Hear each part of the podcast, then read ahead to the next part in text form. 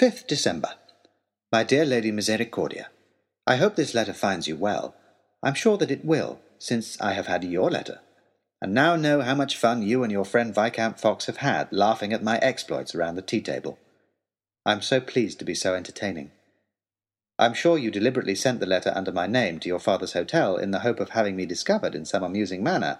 Fortunately, since I am acting as a footman, I was able to intercept the letter before anyone else could see it. But I must admit, my lady, that despite whatever mischief was meant by it, and whatever scorn you and your friends pour out on me with your tea, I was grateful to have your letter, and more importantly, to you, for having otherwise kept my presence here a secret. I will be eternally your servant, my lady, and I may perhaps hope that this indicates the beginning of some affection from you for me.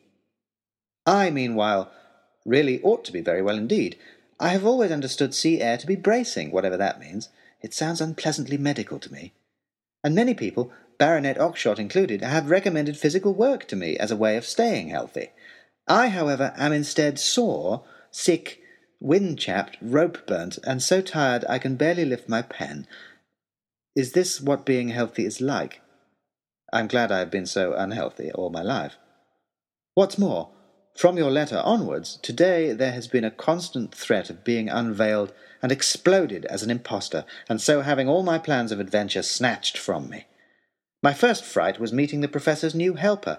At Garstington, of course, his daughter is always at hand to help him, but he has refused to bring her along on this expedition, given the possible dangers, and has instead engaged a young lad called Harry, who has already been about in the port, preparing for our party. The lad seems bright and helpful, but I was immediately struck by the awful feeling that I had met him somewhere before, and that, although I could not quite place him, he seemed to know me immediately. He spent the morning suppressing a smile every time he looked at me, which made me extremely uneasy. He claimed later that he was laughing at my whiskers, which at least put my mind at rest, even if it wasn't entirely flattering. All this was dismissed from my mind, however, when it came to loading the ship. We were loading not just with the luggage from the coach, but also with mountains of supplies, accoutrements, and gewgaws that Lord Daunt and Professor Cumulus had been buying up in preparation. Mountains of stuff, and only footmen there to run endlessly back and forth, fetching box and baggage, one after the other, trying to fit them all into the tiny hold.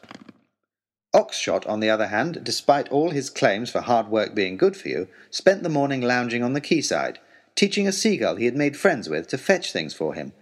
He learnt quickly, too, swooping down and snatching up whatever Oxshott pointed out to him, much to the delight of the fishermen gathered round. The baronet called the seagull Walter, after, I understand, Raleigh, and he certainly had that old sea dog's piratical instincts, although whether the great Elizabethan navigator had a particular mania for stealing people's hats, I don't know. The moment he spotted mine, at least, this Walter the Seagull couldn't resist it. I was just struggling up the gangplank with yet another case of the professor's scientific equipment when Walter swooped down on me, seizing hold of my hat in his beak and making off with it. Which might not have been so bad if, in all the sweat and fuss of loading the ship, my wig and false whiskers hadn't become more attached to the hat than they were to my face, so that when Walter took off, so did my beard. I dropped the case I was carrying with a crash and hopped after him, flailing at him as he struggled to get aloft, the hat and wig thrashing about beneath him like some strange hairy jellyfish. Already the professor was rushing up at the sound of the crash, and Lord Daunt was shouting questions from the bridge of the ship. If either of them saw me without my wig, they'd recognize me for sure. My adventure would be over before it had even begun. With one last desperate leap, I snatched down the hat and seagull altogether just as his lordship and Professor Cumulus arrived on deck to find out what all the fuss was about.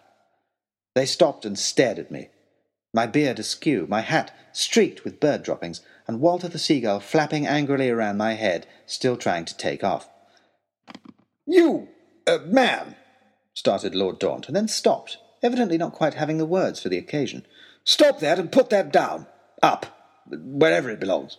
You, Seagull, leave his hat alone. Get on with your work, both of you. Idiots. And he turned on his heel and stalked away. The professor peered at me, curious, and then nodded to himself. Eh, herring gull, he muttered, and turned his attention to checking his instruments. I finally shook Walter free, but I suspect that finding my beard and hair came with my hat had proved too exciting for him, for he never quite gave up, even after I tied everything to my head with a piece of string, much to Oxshott's amusement. But the boat is loaded now, my lady, and Walter has finally left me for the night, as has everyone else.